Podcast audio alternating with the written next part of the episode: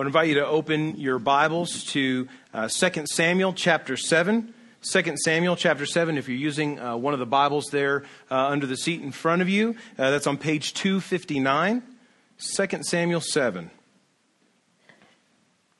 Those of you who are uh, visiting with us this morning, uh, guests with us, uh, let me just welcome you and say that we're very glad that you're here with us today. Uh, if um, if you don't mind, we'd love to be able to get in contact with you and and uh, uh, maintain contact with you. If you could, inside your worship guide is a little little tear off sheet there, a little visitor card. If you would fill that out with some pertinent information, helpful contact information for us, we'd love to be in touch with you, catch up with you, and know how we can minister to you and to your family uh, in, in the future, in the coming days. Maybe you're looking for a church home. That's a great way for you to let us know, and, uh, and we uh, uh, speak with you about that. As Danny said, we've been looking at this December uh, the various covenants that God makes to and with his people, Israel, in the Old Testament. We've looked at covenants with Noah, Abraham, uh, with the people of Israel at Sinai, and now today we turn our attention to a covenant that the Lord makes with David, king of Israel. As we begin today and, uh, and, and look forward to what God's Word has for us, I would uh, like us to do so by reviewing the course of the covenants that we've looked at to this point. Uh, three weeks ago, we began by looking at the first covenant that God makes in the course of Scripture in the Old Testament, there with Noah after the flood uh, Noah and his family come out of the ark, and God makes with him a, a covenant of preservation. And it's not just a covenant of preservation that, by, by which God will not uh, destroy the world again by flood. It's not just a covenant for Noah and his family, but for all the earth. It's a covenant preservation to the whole world so that God could ultimately, as we saw, save humanity from the sin that caused that devastating flood in the first place, so that God could remake the world for those that he would redeem. We saw there in that covenant with Noah that Jesus, uh, God's Son, is born into this preserved world, the world that continues to be preserved by the covenant that God made with Noah to bring forgiveness of sins to those who would trust him. And then two weeks ago, we looked at uh, the individual of Abraham and the covenant, the promise that God makes there with Abraham, a covenant of blessing to Abraham and his offspring, that he would be the father of many nations and a blessing to all of the nations of the world. We saw that week as we looked forward from the Old Testament to the New that Jesus is that offspring of Abraham, that son of Abraham, who by his death and resurrection provides a salvation that is for all people, that is for people of all nations. Then last week we looked at the covenant at Sinai, the promise based relationship that God makes with his people, Israel, at Sinai. We saw that the covenant at Sinai is a covenant of holiness to the people of Israel, who are to be God's representative people in the world uh, throughout the course of the Old Testament. We saw also last week, as we looked forward to the New Testament and to Jesus, we saw Jesus, who is the only God man. He's fully God, fully man, born as a part of Israel, a son of Israel. And unlike all the nation of Israel before him, he lives in perfect obedience to God's law that was given at Sinai. He fulfills every part of it. And then, not only does he fulfill the law, live perfectly, but Jesus dies on the cross for the sins of others as a perfect, holy sacrifice for their forgiveness and for their peace with God. I would ask you to notice through the covenants in their order the narrowing scope of God's covenant representative. That is the, the human party, the human person, the, the human, the, the group of humans involved in the covenant. We begin with, with Noah, right? And, and God makes this promise with Noah and through Noah to the rest of the world. So we have one man who is the representative of the entire world and all of humanity after him. And then we move to Abraham. God makes a promise with this man who is who's a son of, of Noah, not a direct son, but in the lineage of Noah. And he makes this promise uh, to Abraham that Abraham will be a blessing to all of the nations. He will be the father of many nations. He'll be the father of the people of Israel. And then at Sinai, God makes a covenant with Moses and the people of Israel, a specific nation that God has chosen as his representative people in the world. So the scope of, of God's representative, his covenant representatives in the Old Testament, it begins to narrow. Right? It gets more specific. But notice also at the same time, even as the representative uh, becomes more specific and, and, and the group which he represents becomes more narrow, the impact of the covenants, the application of the promises that God makes, and the implications of the promises that God makes to these people never narrows. It is always global in its scope. So God with Noah, Noah as a representative of all humanity makes a promise that uh, God makes a promise to Abraham, to Noah that all humanity will continue to live in this preserved world. There's, there's not a, a certain special kind of people that will get to live in the, in, in the world as we know it right now. God will preserve it for all humanity. With Abraham, God promises to bless all of the nations of the earth through him. Not just some, not just one or two, all of the nations. And with Moses and the people at Sinai, uh, the, the people of Israel at Sinai.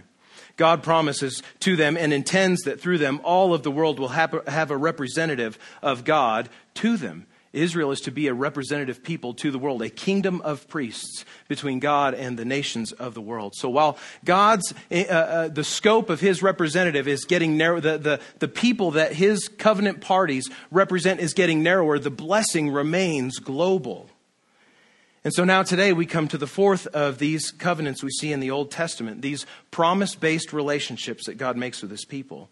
A covenant that God makes with David, who in his day was king of Israel, representative of the people and the head of the royal line of the people Israel. This covenant with David that we see is a covenant of kingdom right? Uh, Noah's covenant is a covenant of preservation. Abraham's is a covenant of blessing. The covenant with Israel at Sinai is a covenant of holiness. This covenant with David is a covenant of a kingdom.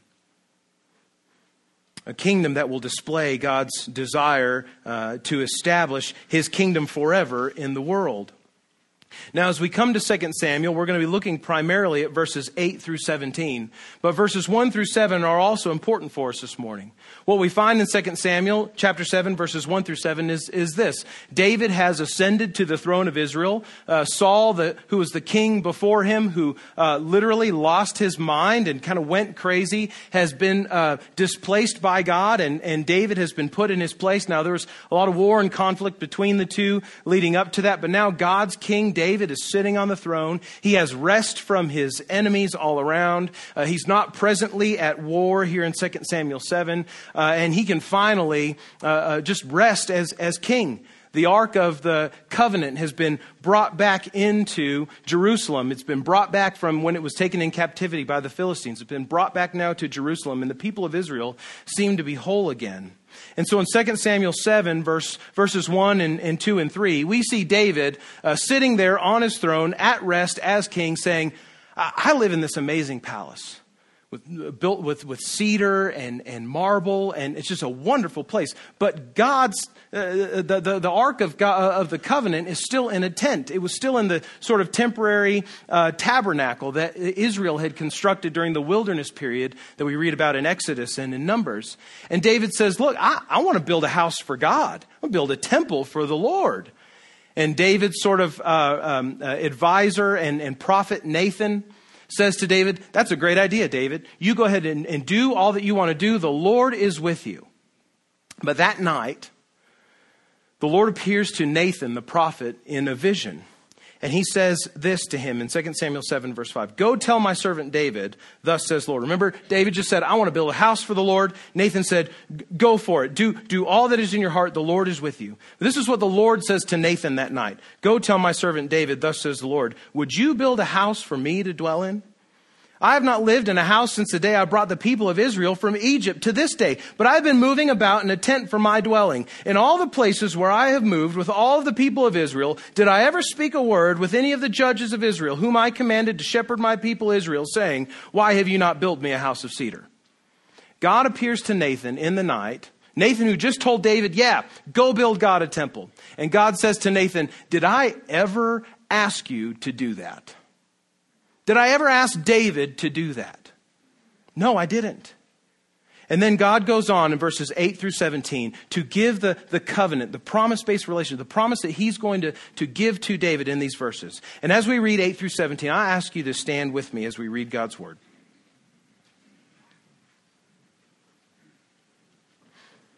God continuing in this vision to Nathan says this in verse 8 Now therefore, thus you shall say to my servant David, Thus says the Lord of hosts, I took you from the pasture, from following the sheep, that you should be prince over my people Israel. And I have been with you wherever you went, and have cut off all your enemies from before you. And I will make for you a great name, and the name of the great ones, of, uh, like the name of the great ones of the earth. And I will appoint a place for my people Israel, and will plant them, so that they may dwell in their own place and be disturbed no more. And violent men shall afflict them no more as formerly, from the time that I appointed judges over my people Israel. And I will give you rest from all your enemies. Moreover, the Lord declares to you that, uh, that the Lord will make you a house. When your days are fulfilled and you lie down with your fathers, I will raise up your offspring after you, who shall come from your body, and I will establish his kingdom. He shall build a house for my name, and I will establish the throne of his kingdom forever. I will be to him a father, and he shall be to me a son. When he commits iniquity, I will discipline him with the rod of men, with the stripes of the sons of men. But my steadfast love will not depart from him, as I took it from Saul, whom I put away from before you. And your house and your kingdom shall be made, for, shall be made sure forever before me. Your throne shall be established forever. And in accordance with all these words, and in accordance with all this vision, Nathan spoke to David. God bless the reading of his word. You can be seated. David, sitting on his throne, looking at the uh, palace that he lives in, looks around and says, uh, sees the, the tent, the temporary tent that the Ark of the Covenant of God is in. He says, I need to build God a house. And Nathan says, the prophet, right, says, go ahead, do all that you want. And then in that vision that night, the Lord appears to Nathan, says, I never asked David to do this, but here's what I'm going to do. David won't build me a house, but here's what I'll do. I'll build him a house. And in this, uh, in this passage, we have the giving of this covenant of the kingdom. The covenant of the kingdom that God makes to David. Now, that word covenant is not used in this passage. You probably noticed that. But if you were to turn to Psalm chapter 89, you would find there David writing in this song to the Lord uh, covenant language. And he even says there in Psalm 89 3 that the Lord had made a covenant with his servant David. So throughout Israel's history, and David himself and all those that would follow, understand what's happening in 2 Samuel 7 to be a covenant that God makes with him, a covenant of a kingdom. And this covenant has uh, several different specific parts to it. First of all, in verse 11, we see that God will give to David a dynasty. He will make of David a Davidic dynasty. David wants to build a temple for the Lord. He wants to build a house for the Lord. But the Lord is going to build a house for David. Literally, God says, I will establish your family as a royal one. I will establish a house for you, a dynasty for you. Though David wants to make a permanent dwelling place for the Lord, God promises to David to make of him a permanent kingdom. There's a play on words there between house, meaning a place to live in, and house, meaning a, a dynasty, a, a, household name, a, a royal line. And God says, I'm going to do better for you than just give you a place to live. I'm going to give you a reputation and a kingdom forever. Which leads to the second part of this promise that God will give to David offspring, that is, children, heirs to the throne, and a kingdom forever. An everlasting kingdom. This we see in verses 12 through 16 of the passage we just read. And as part of that, we see, particularly regarding the offspring aspect of it, right? David can't have a kingdom forever if he doesn't have sons to reign on the throne, to sit on the throne. So God will give to uh, David a son who will reign in his place after David dies. And this will be a son who will build God a house. David wants to build a temple for the Lord. God says, I'll build a dynasty for you, but your son will build a house for me, in verse 13. There the Lord says, He shall establish a house for my name, and I will establish the throne of his kingdom forever. Now we know that following David's reign, his son Solomon will take the throne, and Solomon will build a temple for the Lord. Actually, a magnificent temple, one of the seven wonders of the ancient world. We don't have photographs of it, or uh, it doesn't remain today. It was destroyed uh, around 600 or so BC, uh, was rebuilt uh, uh, several years later, about uh, 70 or 80 years later, and then that second temple was destroyed in 70 AD, so we don't have it in existence, but by all accounts, biblically and from other places, we know that it was a magnificent place. So God will give to David offspring, a son who will build a temple for the Lord. But also, God will give to David a son who will have God for a father. Verse 14. God says, I will be to him a father, and he shall be to me a son. When he commits iniquity, I will discipline him with the rod of men, with the stripes of, uh, and with the stripes of the sons of men. But my steadfast love will not depart from him, as I took it from Saul, whom I put away from before you. The son that David has that will rule on his throne will, will be as a son to God. He will be disciplined by God when he disobeys, when he breaks the law that was given to Moses and to the Israelites at Sinai. And so when David's descendant, when his son sits on the throne and disobeys God's law, he'll be disciplined. And we see this happening in David's life and in Solomon's life and in the lives of the kings that would sit on the throne later all throughout the Old Testament. David himself experiences the discipline of the Lord after he commits adultery with Bathsheba. The child that they conceived together dies, and the sword never leaves David's house. That is to say, he is constantly afflicted by death and war and trouble because of his sin. Even David's own son, Solomon, will experience the discipline of the Lord after he takes for himself many wives from the surrounding nations, uh, uh, nations surrounding Israel, and begins to incorporate the worship of their false gods in the temple of the Lord. Solomon's discipline would impact the entire nation of Israel for the next 500 years and would plunge them into division and captivity and, and geopolitical irrelevance. The direct descendant of David, who, who sits on his throne right after David dies, will send the kingdom of Israel into, into near ruin because of his disobedience. The Lord disciplines him and the people after him. The kingdom will be divided. They'll be conquered by uh, a, a warring nations, surrounding nations of Assyria, and then later Babylon. They'll be sent into exile. There will hardly be a people of Israel at all. God will discipline the son that comes when he disobeys. But also, you'll see in verse 15 that God promises to love this descendant of David. He's going to give David offspring. He's going to give him a kingdom forever. But he's also going to, and he's, he's going to be like a father to his son, discipline him when he deserves discipline, but he'll keep his love for him forever. So even though God will discipline the son of David, Solomon, and the, the, kings that will follow, he will never stop loving or ever stop being faithful to him and to his people Israel, n- not because they deserve it, but for the promise that God has made.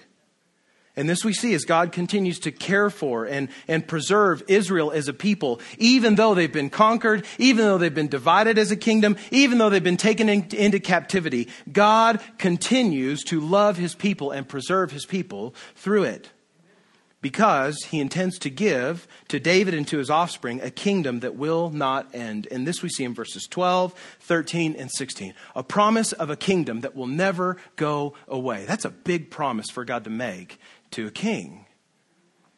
But the problem is, even beginning with his son Solomon, the kingdom begins to fall apart. Now, Israel was kind of at its heyday in Solomon's day, but after Solomon dies, there's division, or the kingdom splits into north and south. You have a northern kingdom of Israel, southern kingdom of Judah. Uh, uh, Solomon's son reigns on the throne in Judah, but another man is put on the throne uh, in Israel to rule them, and the kingdom is divided and constantly fighting with each other until they're ultimately conquered by the Assyrians and then later the Babylonians. So this promise of a kingdom that will not end seems to come up short relatively quickly in Israel's history. All of a sudden, now the kingdom's divided, and in a very short time, there's no kingdom at all. So, God, what are you doing? And during that period, when the kingdom's divided and, and other nations are coming in and, and beginning to, uh, to conquer Israel, and then later the southern kingdom of Judah, and take them off into captivity, there begins to, to, to be this growing expectation for a king. The people of Israel remember the promise that God made to David for uh, that he'll give him a kingdom that will last forever, but they're looking around and there is no kingdom. So around 740 BC, we hear from the prophet Isaiah in Isaiah 9, 6 and 7 these words. Prophecy where he says, For to us a child is born, a son is given, and the government shall be upon his shoulder. His name shall be called Wonderful Counselor, Mighty God, Everlasting Father, Prince of Peace. Of the increase of his government and of peace there will be no end. On the throne of David and over his kingdom to establish it and to uphold it with justice and with righteousness from this time forth and forevermore. The zeal of the Lord of hosts will do this. This is about 200 years into their uh, uh, division as a kingdom. And, uh, uh about 60 or, or 70 years before they'll be, uh, the northern kingdom will be conquered by the Assyrians. Already expectation for a king that will come. Prophecy of a king that will come that will reign like David. Then, uh, sometime between 620 BC and 587 BC, the prophet Jeremiah declares this Behold, the days are coming, declares the Lord, when I will raise up for David a righteous branch, and he shall reign as king and deal wisely, and shall execute justice and righteousness in the land. In his days, Judah will be saved, and Israel will dwell securely. And this is the name by which he will be called The Lord is our righteousness.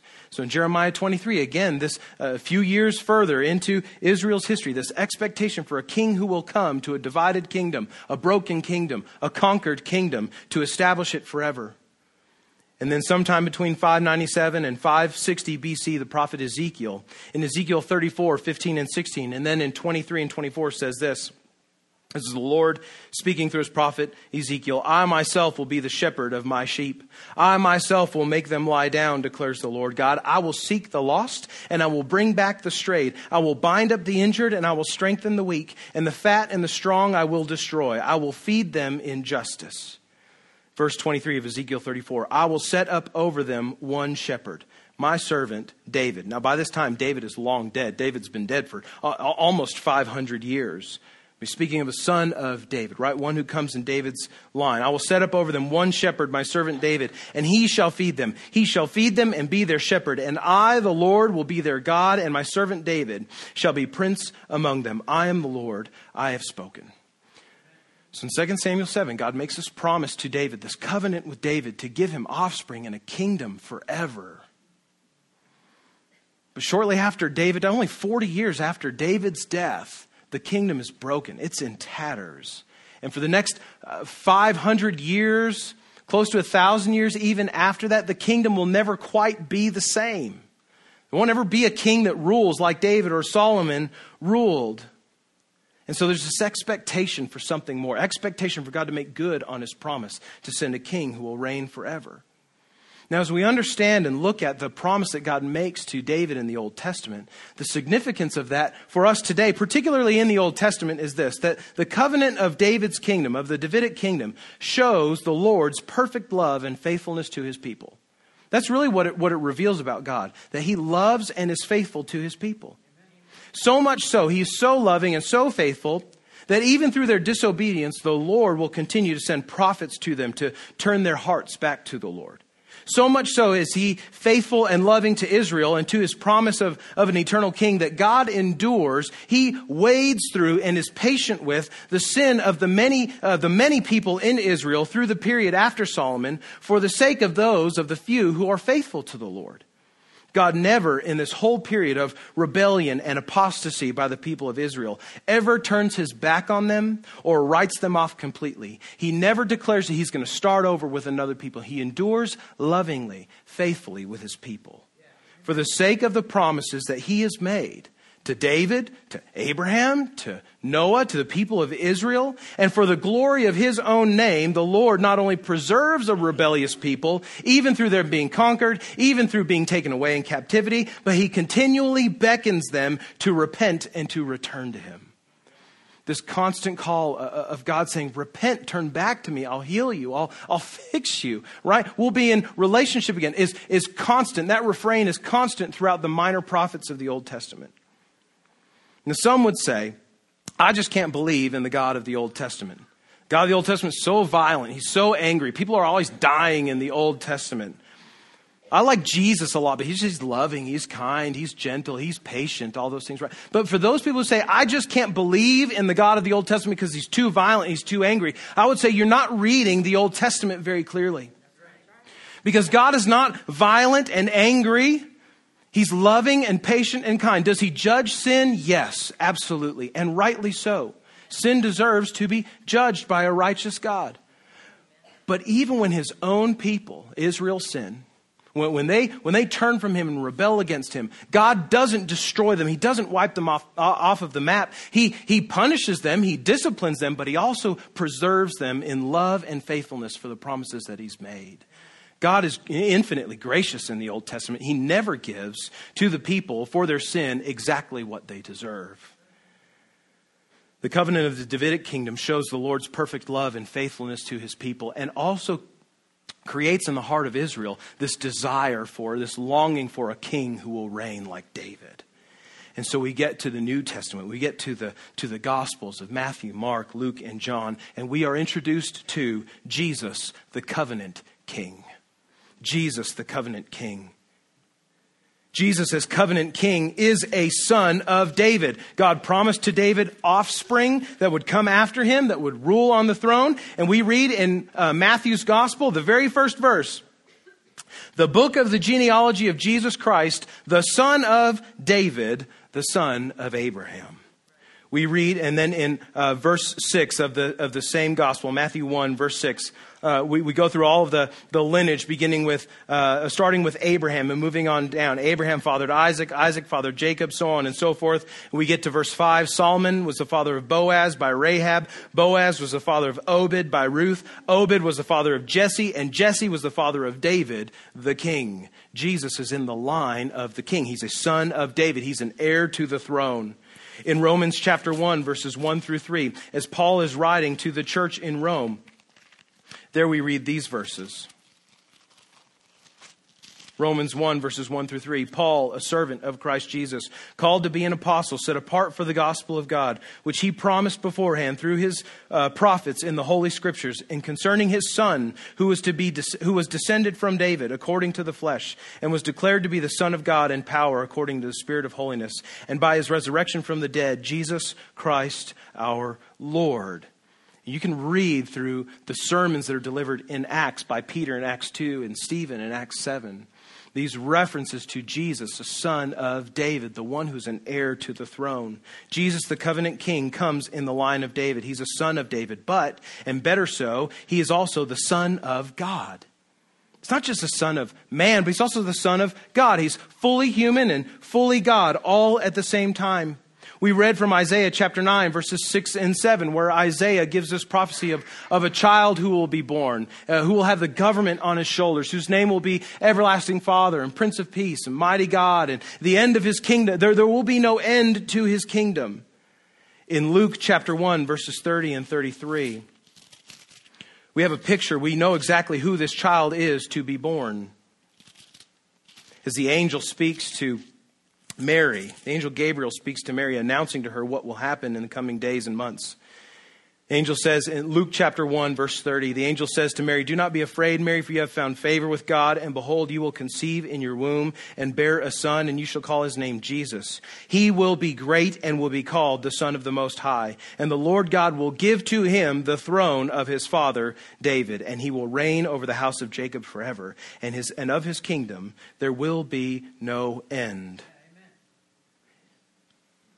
all throughout the New Testament, we have this reference to Jesus being not only the Son of David, not only Son in the line of David, but also the Son of God the very, uh, the very essence of God, the very substance of God, the second and eternal person of God, the Son made flesh in Jesus. And Jesus, as the Son of God, fulfills the promises that God makes to the offspring of David. Remember, God said to David, I will give to you a son, I'll be to him a father, I'll discipline him when he commits iniquity, but my steadfast love will never leave. Well, Jesus is disciplined.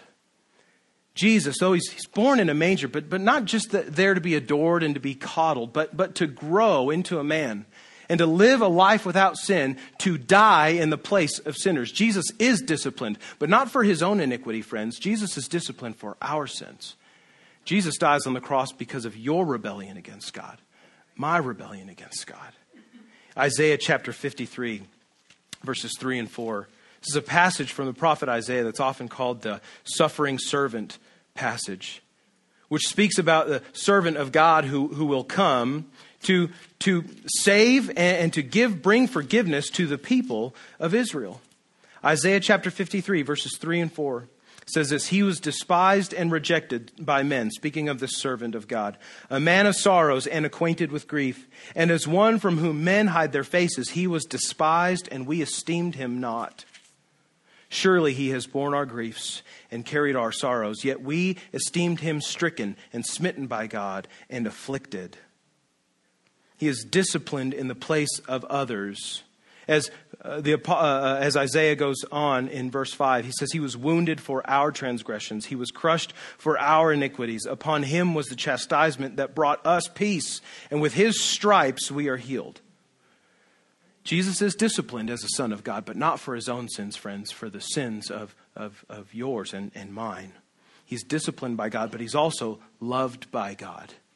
God says to his servant David, I'll, I'll bring you offspring, I'll, I'll, establish his kingdom forever. Uh, I will discipline him for his iniquity, but I'll also, by my steadfast love, will never leave him. And so, in that same passage in Isaiah 53, the suffering servant, this is a prophecy 700 years before Jesus is born and before Jesus would die. We read this in Isaiah 53, 10 through 12.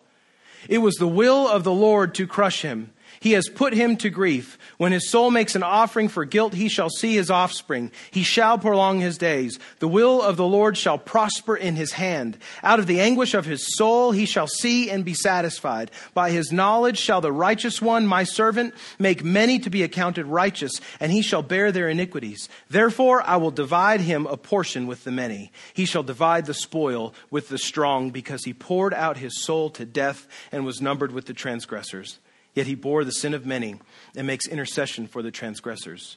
You see what's going on in those verses? Though the, this suffering servant, this one who would come, this son of God and son of David would come to, say, to, to be punished for your sins and for mine, God will reward him with an eternal reward. He will see his offspring. He will see his, his spiritual offspring, Jesus will. He'll have a, a portion with the many. He'll divide the spoil uh, that, that the Lord gives to him, right? Because he's poured out his soul unto death. Jesus, for his death in our place, will be rewarded by God with steadfast love and exaltation to a place of perfect and eternal authority. He'll be disciplined in the place of sinners, but he is eternally loved by God. Jesus is the covenant king, is son of David, he's son of God, and he's the builder of a better temple. God promised to David that his son would build for the Lord a house for his name, a temple. And Solomon did build a temple, a beautiful one, but Jesus builds a better temple. Let me put it this way Jesus is a better temple. If we turn to the Gospel of John, chapter 2, John chapter 2, verses 18 through 21 we read this. The jews said to him said to jesus what sign do you do to show us uh, what sign do you show us excuse me for doing these things? Now jesus has just gone into the temple. He's overturned the tables of the money changers because they were profiting off of the backs of the, the poor who were just trying to uh, uh, make uh, sacrifices in the temple. They were profiting off of people's worship. Jesus goes in and he clears out the temple uh, calling it a, a den of robbers. And so the jews come to him and they say what sign do you do uh, to show us for doing these things. Jesus said, Destroy this temple, and in three days I will raise it up. So Jesus here, at this point, is standing in the second temple, Herod's temple, some would call it. It's a beautiful temple in its own right as well. It was the center of Jewish worship and the presence and the place of the presence of God in Israel. And Jesus has just said, destroy this temple and I'll build it again in three days. The Jews who hear, them, hear him say this think that he is blaspheming the temple that he's speaking against this place of worship, that he's insulting the, the very place that houses the presence of God, and they are ready to kill him. In verse 20 of John chapter 2, the Jews then said, It's taken us 46 years to build this temple. You're going to raise it up in three days? And the Apostle John gives us some commentary here, saying in verse 21 But Jesus was speaking about the temple of his body. When therefore he was raised from the dead, his disciples remembered that he had said this, and they believed the scripture and the word that Jesus had spoken. The tabernacle uh, during the time of Numbers and Deuteronomy, leading all the way up until the building of the temple. This tent where, that housed the, the, uh, the Ark of the Covenant was the place where God's presence resided. And then the temple was as well. But when Jesus is born, the fullness of God resides in human flesh, not in a temple built with hands, but in a body put together by God. Jesus says, destroy this temple. He's pointing to himself, right? Not literally, but that's what, figuratively what, destroy this temple and I'll raise it up again in three days. At the end of his life, Romans and Jews would try to destroy his temple. They would destroy, they would kill his body. But three days later, he rose that body again from the dead. Jesus not, is not just a better temple. He's the perfect residing place of God in flesh, but he also builds a better temple. A temple that, that's not made with, with uh, stones of, of marble and beams of cedar, but a temple that is made of living flesh, of individuals, of people who have been redeemed by God and for his purposes. We saw in 1 Peter chapter 2 verses 4 and 5 when we were in our series in 1 Peter earlier this that Peter says this as you come to him as you come to Christ a living stone who is rejected by men but in the sight of God chosen and precious you yourselves like living stones are being built up as a spiritual house to be a holy priesthood to offer up spiritual sacrifices acceptable to God through Jesus Christ. Peter says you yourselves like living stones are being built up to a spiritual house around Jesus, who is the chief cornerstone. Friends, there's a better temple today, and it's not a temple that sits on a mountain in Jerusalem. The temple of the living God is the body of believers that we call the church all around the world. Now, uh, uh, of which this gathering this morning is a representative. We're one representative of the global church here this morning. We are one representative of the temple of God in which he resides. How can that be so? Well, we know that that, that is true because as each person, as each person places faith in Jesus as their Savior, as their Lord, crucified for their sins, resurrected from the dead, the Holy Spirit of God, the third person of the triune God, lives in the hearts of men. His dwelling place is with us. He lives within you, Christian. You are a stone of a better temple that Jesus is building. Jesus, the covenant king, is the son of David. He's the son of God. He's the builder of a better temple. And, friends, he is a king forever. God promises to David to give him a, a kingdom that will never end. And in Hebrews chapter 1, verses 1 through 9, I want to, it's a longer passage, but I want to read this whole thing because it's, I, I think it's just so important and so pertinent to us. This is how the author of the book of the, the letter uh, to the Hebrews in the New Testament, this is how he begins his, his, his letter. Long ago, at many times and in many ways, God spoke to our fathers by the prophets, but in these last days, He has spoken to us by His Son, whom He appointed the heir of all things, through whom also He created the world. He is the radiance of the glory of God and the exact imprint of His nature, and He upholds the universe by the word of His power after making purification for sins. That's the author of Hebrews' way of speaking about his crucifixion and resurrection. He sat down at the right hand of the majesty on high, having become as much superior to angels as the name he has inherited is more excellent than theirs. For to which of the angels did God ever say, You are my son, today I've begotten you? It's a rhetorical question. The answer is none. Or again, I will be to him a father, and he shall be to me a son. Right? Part of the covenant that God makes with David. And again, when he brings the firstborn into the world, he says, let all God's angels worship him. Of the angels, he says he makes his angels, uh, he, he, makes his angels uh, winds and his ministers a flame of fire. But of the Son, he says, your throne. Get, get this. Of the Son, God says, the Father says, your throne, O God, is forever and ever. The scepter of uprightness is the scepter of your kingdom. You have loved righteousness and hated wickedness. Therefore, God, your God, has anointed you with the oil of gladness beyond your companions. The author of the letter to the Hebrews in the New Testament begins his letter by saying, Jesus is the eternal King of God, Son of David, on a throne forever. What this means is that Jesus reigns over a kingdom that's not a, a, kingdom of flesh and bone. It's not a geopolitical kingdom. Jesus reigns over a, a, cosmic kingdom, a universal kingdom, a spiritual kingdom, a kingdom to which all other kings and all other kingdoms submit themselves. He is King of kings and Lord of lords. He's not just like a president of the United States or Queen of Britain. It's better than that. He's the king that they submit to. He's the king that has put them in their places. He's the king who has created the universe and holds the universe together. And his kingdom will never end. Now, the significance of the promise that God makes to David in the Old Testament is that God's love and faithfulness will never end for his people. But as we see Jesus, the covenant king, the one who answers all of the promises, the one who fulfills all of the promises to David in the New Testament, there's a, there's a, a New Testament, a, a sort of Christological, if you will, significance. And that is this that at Christmas, 2,000 years ago, God's covenant king was born. Born a baby in a stable in a little town called Bethlehem.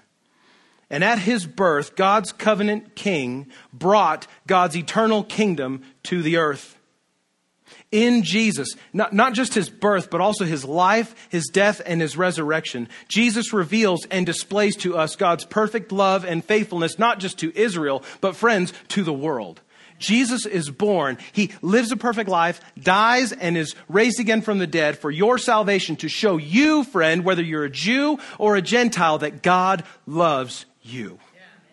And that God has sent his Son, King of the universe, to save you from your sin. Friends, this morning, knowing that the infant Jesus, born at Christmas, is God's eternal, chosen, perfect King, today and tomorrow, I, I implore you to celebrate Christmas rightly by giving your life over to the saving rule of Christ in your heart. At Christmas, we say Jesus is the son of David. And by saying he's the son of David, we're saying he's king. He's king. And recognizing a king means recognizing a king's authority. And recognizing a king's authority requires submitting to his rule and to his reign.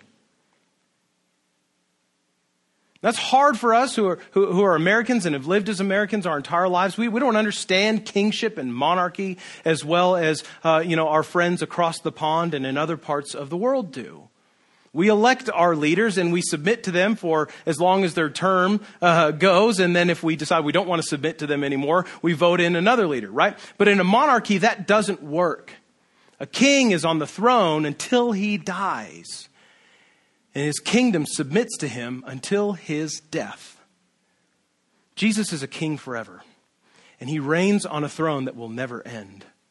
Friends, there's, there's no, when, if you're going to say today that Jesus is king, he's son of David, king, born in, born in Bethlehem, died on the cross, raised from the dead, you can't not submit your life to him. If you do not submit your life to him, you're in rebellion against the king. If you're not submitting to his rule and to his reign, you are a traitor against the king. And friends, that's all of us in our sin. We all start out as traitors against the king. We all start out wanting to do things our own way, be the, the boss of our own lives, be the, the maker of our own morality, be king for ourselves. But recognizing Jesus as king at Christmas means recognizing his authority and submitting to it. If you want to be a citizen of his kingdom, you submit to his reign, to his rule, to his authority.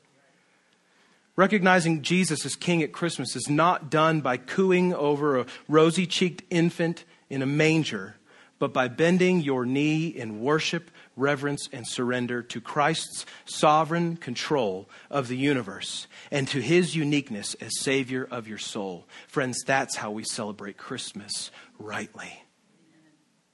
By recognizing the King and submitting our lives to him. And not submitting our lives to him because he's a he's a despot and, and, and if we don't then then we we're you know we're the subject of his wrath and all these we don't submit our lives to him out of fear. We submit our lives to him out of joy and out of love for the fact that he gave his life so your sins can be forgiven so you can be right with the God who created you so that you can enjoy eternal life forever in the presence of the king.